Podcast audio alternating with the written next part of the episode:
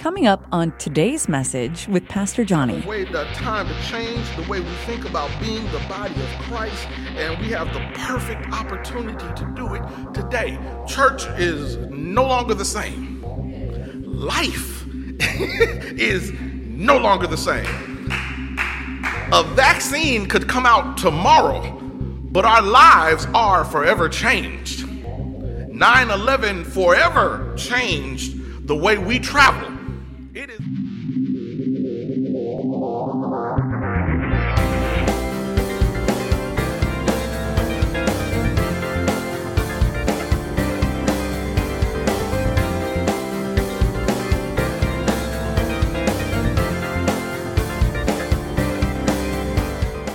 Good morning, church family.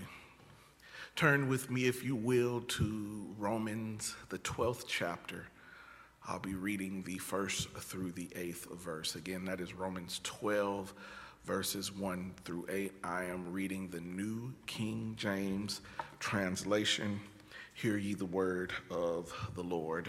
I beseech you, therefore, brethren, by the mercies of God, that you present your bodies as a living sacrifice, holy, acceptable to God, which is your reasonable service. And do not be conformed to this world, but be transformed by the renewing of your mind, that you may prove what is that good and acceptable and perfect will of God.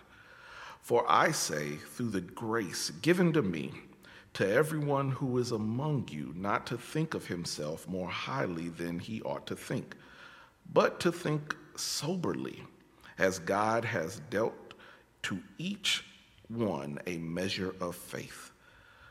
For as we have many members in one body, but all the members do not have the same function. So we, being many, are one body in Christ and individually members of one another. Having then gifts differing according to the grace that is given to us, let us use them.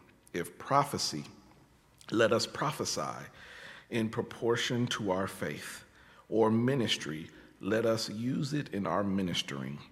He who teaches in teaching, he who exhorts in exhortation, he who gives with liberality, he who leads with diligence, he who sows mercy with cheerfulness. The word of God for the people of God. Thanks be to God for the time that we will spend together today in worship I would like to talk a little bit about new thoughts for a new age.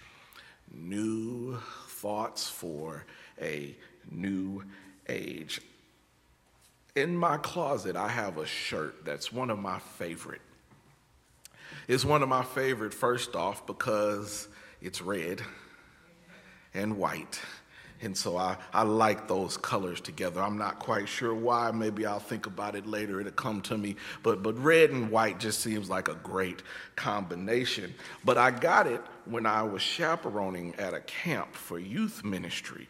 Uh, we went to Alvin one year, and the theme of the camp was Romans chapter 12, verses 1 and 2 be transformed. And it's a nice little shirt with the uh, Romans, the scripture uh, in, on the front emblazoned in kind of like a baseball font, like a baseball uniform. It's faded because I've worn it and it's almost 20 years old, but I like that shirt. I like the way it feels and I like the scripture that is on it.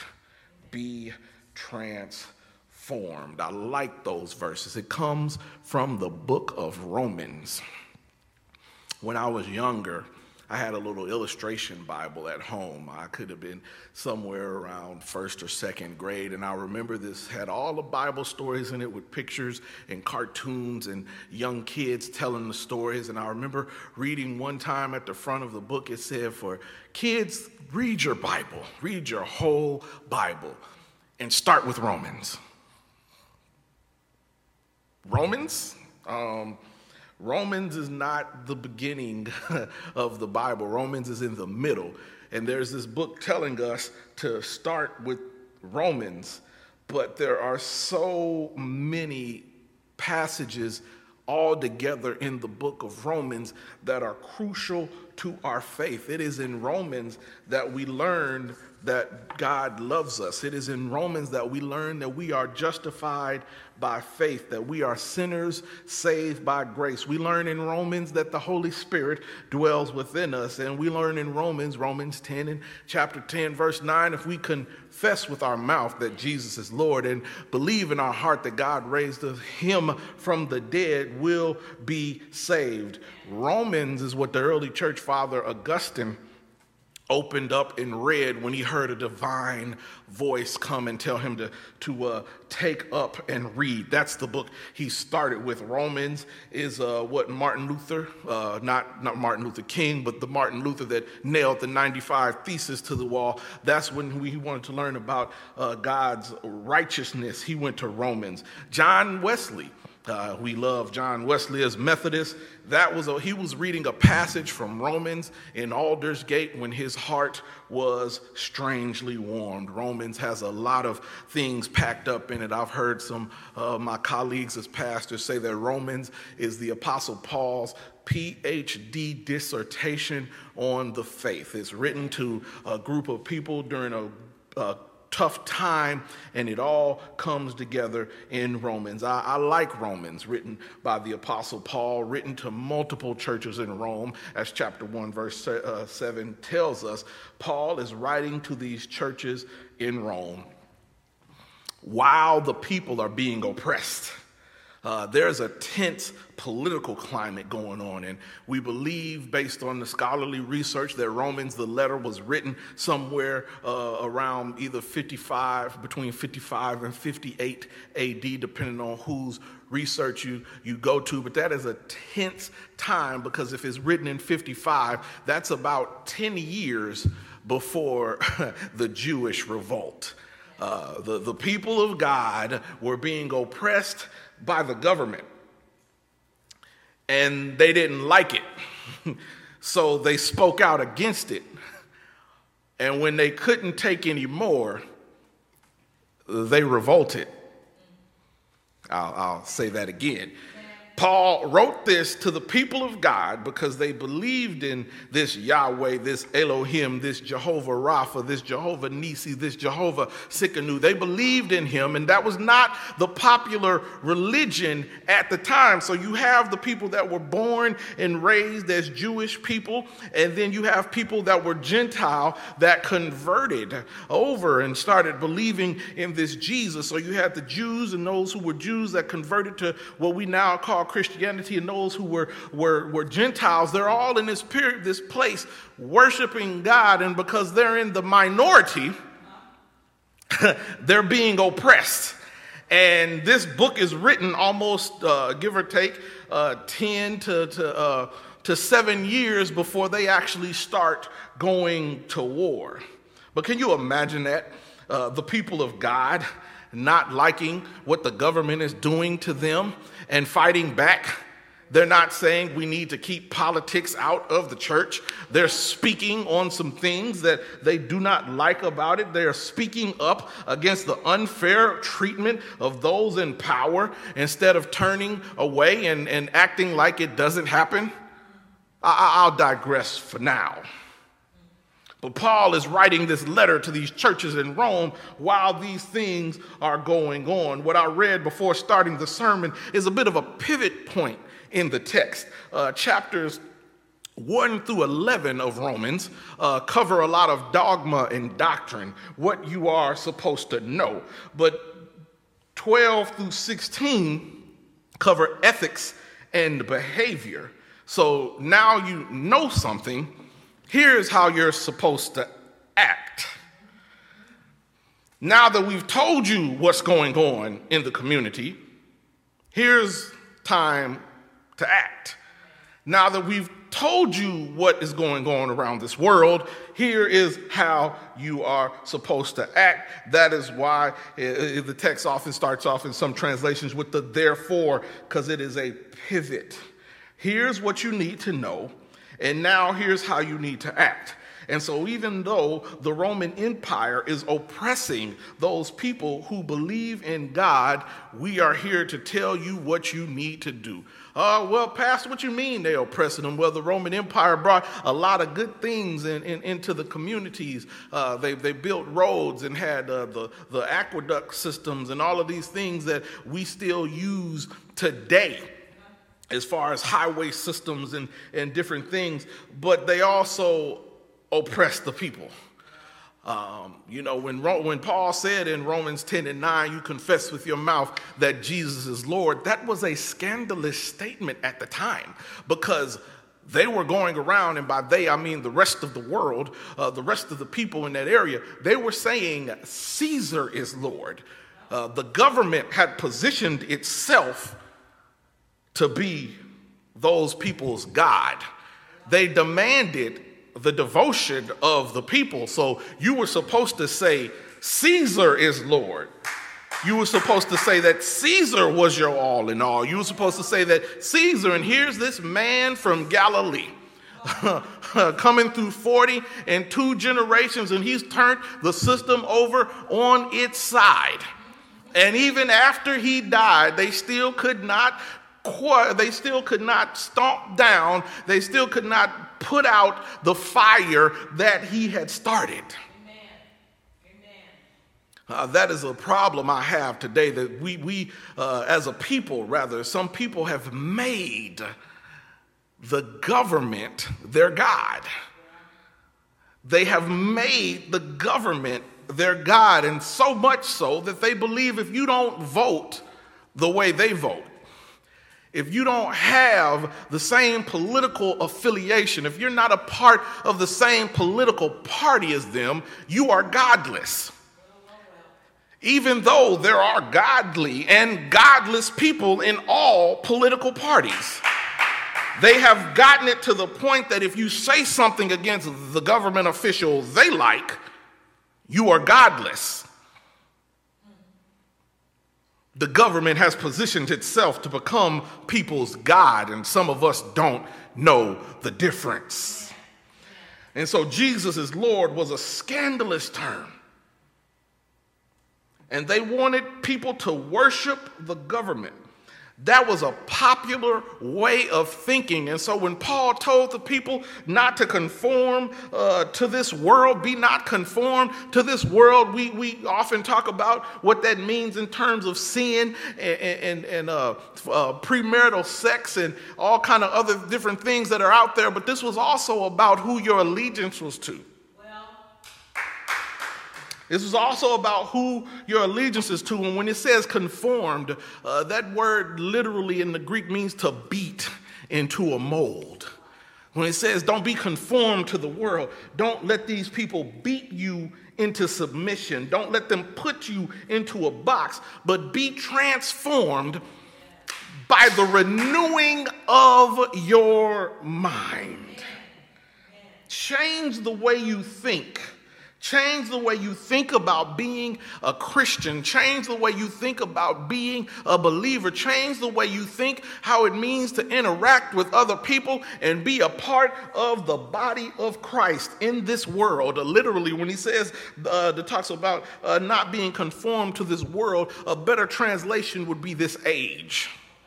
This time, this age, the things is going on, but be transformed. We have, uh, we have, we have a way, a time to change the way we think about being the body of Christ, and we have the perfect opportunity to do it today. Church is no longer the same.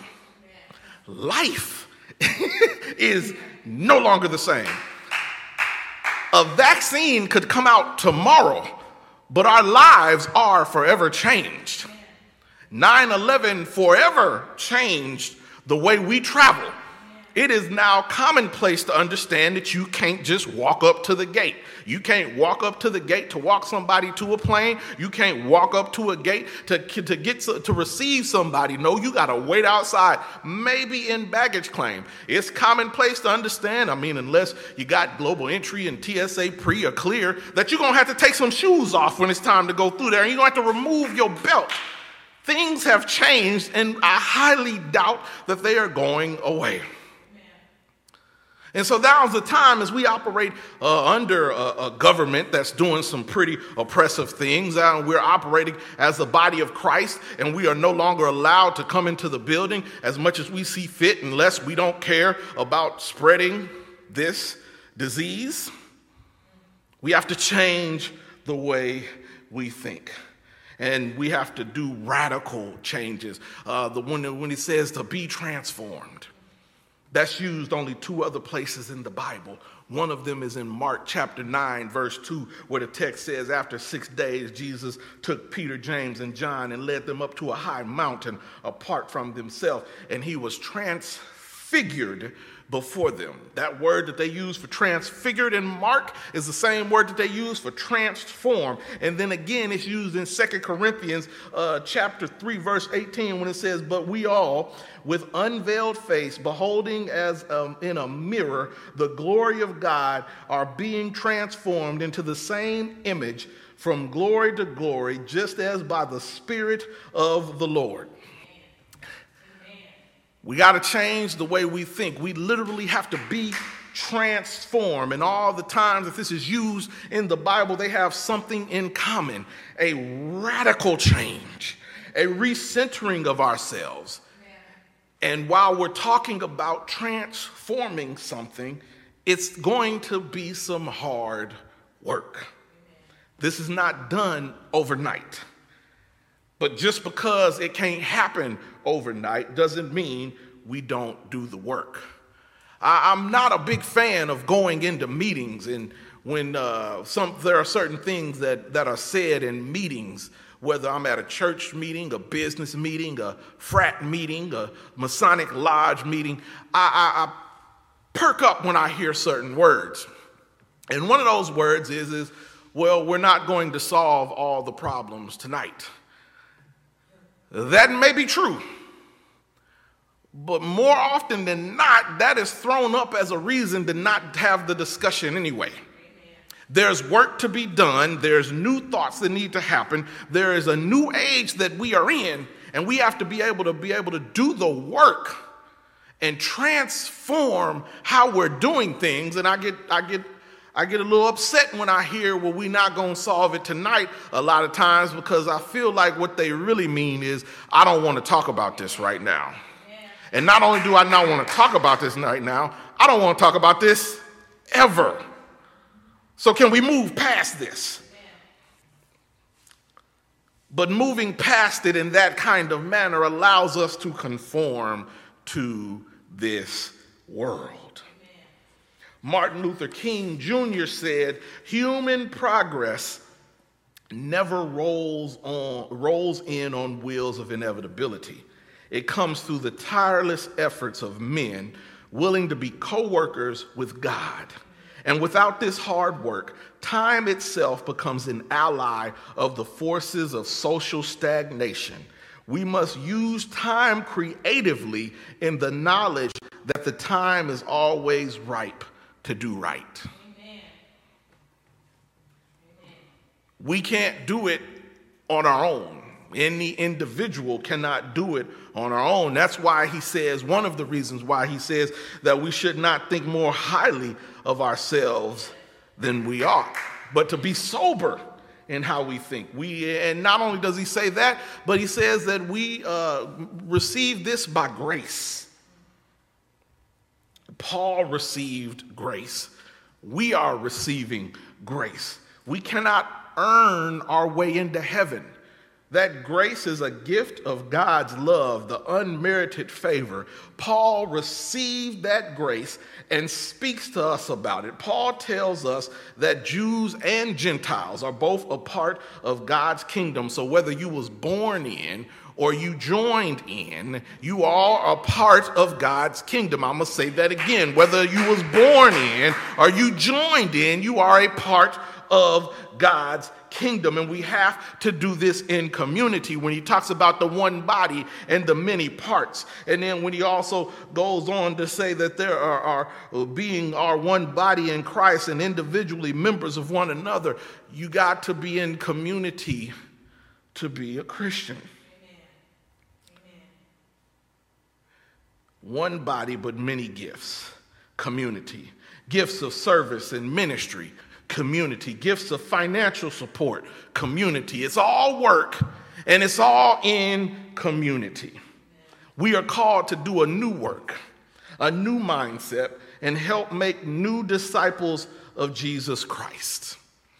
What has happened in the past or what did not happen, we have to move on and continue to forge forward with a new mind in a new age because new people need to learn about this same Jesus, just like we did. Amen. New mind and new thoughts. I remember when I got hired at Mechdyne as a service engineer, and the CEO had a, a, a, worldwide meeting where he wanted to give a speech. And I don't remember the name of the company, but I do stri- strictly remember the message that he was trying to talk about.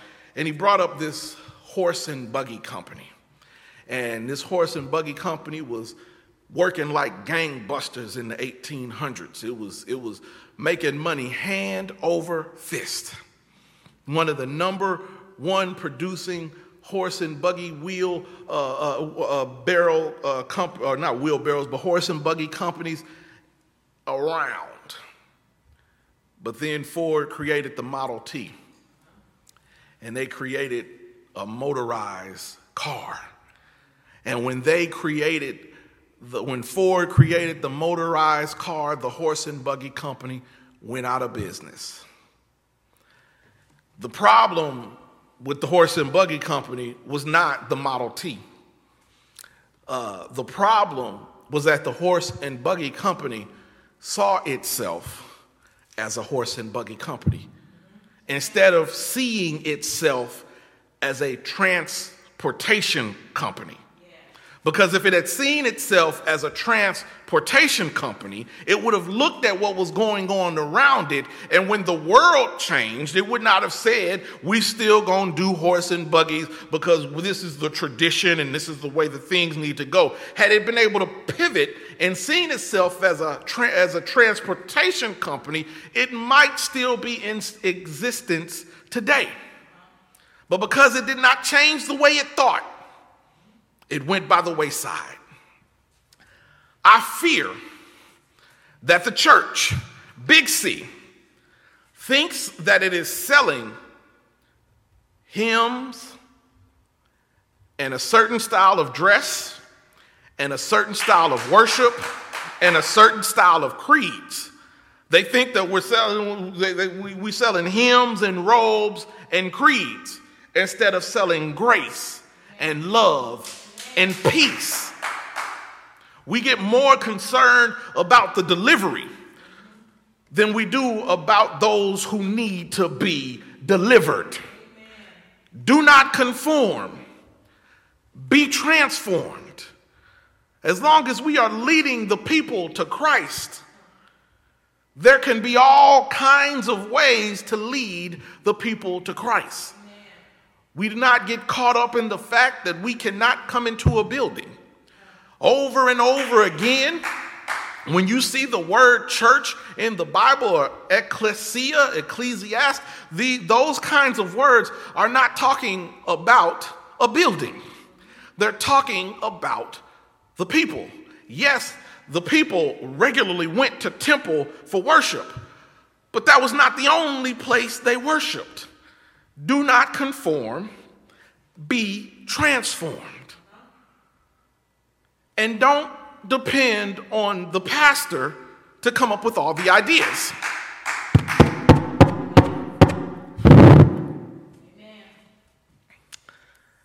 I'm reading this book, I finished it, called White Fragility. And I believe that it applies, this, this, this, this example applies to other things, but the, in the book it talks about uh, basically white people not being able to handle a conversation about race. But then there are people who can handle the conversation about race, but they want somebody to teach them. They want somebody to give them all the answers. They want somebody to tell them what to do in order to figure it out, to make it out, instead of doing the work on themselves. But in the book, it provides an example. Say you go to the doctor, and the doctor runs some tests and says, You have XYZ disease. And before they can tell you what XYZ disease uh, side effects are, what kind of medicine you need to take, before they can tell you anything about that, they get called off. Emergency surgery, family emergency, something else. You don't just go home and sit on your hind parts. If the doctor told you the diagnosis, but was unable to give you the cure at that time, said, I'm gonna need to come back and talk to you later, the first thing you're gonna do is go home and look up all the information yourself. You're going to probably join a Facebook or a Reddit group or something like that with other people who suffer from XYZ disease. You're going to call around, maybe call your mama, your grandmama, your daddy, your granddaddy, see if this runs in the family. You're going to have some conversations. Do you know anybody that suffered from XYZ disease? You are going to surround yourself and do the work for the information in order to get out of this situation and learn what to expect and learn how to beat it. We all are capable of doing the work. Do not conform, be transformed. And the best thing about it is that all the hard work has already been done. we are able to not conform and be transformed because someone by the name of Jesus willingly gave his life for us. Somebody by the name of Jesus came and lived a life we could not live, willingly sacrificed himself, rose from the dead three days later with all power in his hands. The hard work is done. We just have to figure out the ways to get other people into the kingdom. He already lived, died, and rose again, and is seated at the right hand of the Father, ready to come again. The doors of the church are open, and we invite you to come. Thank you so much for watching this video. Please be sure to like, comment, subscribe, and share. Don't forget to connect with me on social media, Pastor Johnny Simpson Jr. on Facebook, at Pastor J. Simp Jr. on Instagram and Twitter. Thanks again for watching, and God bless.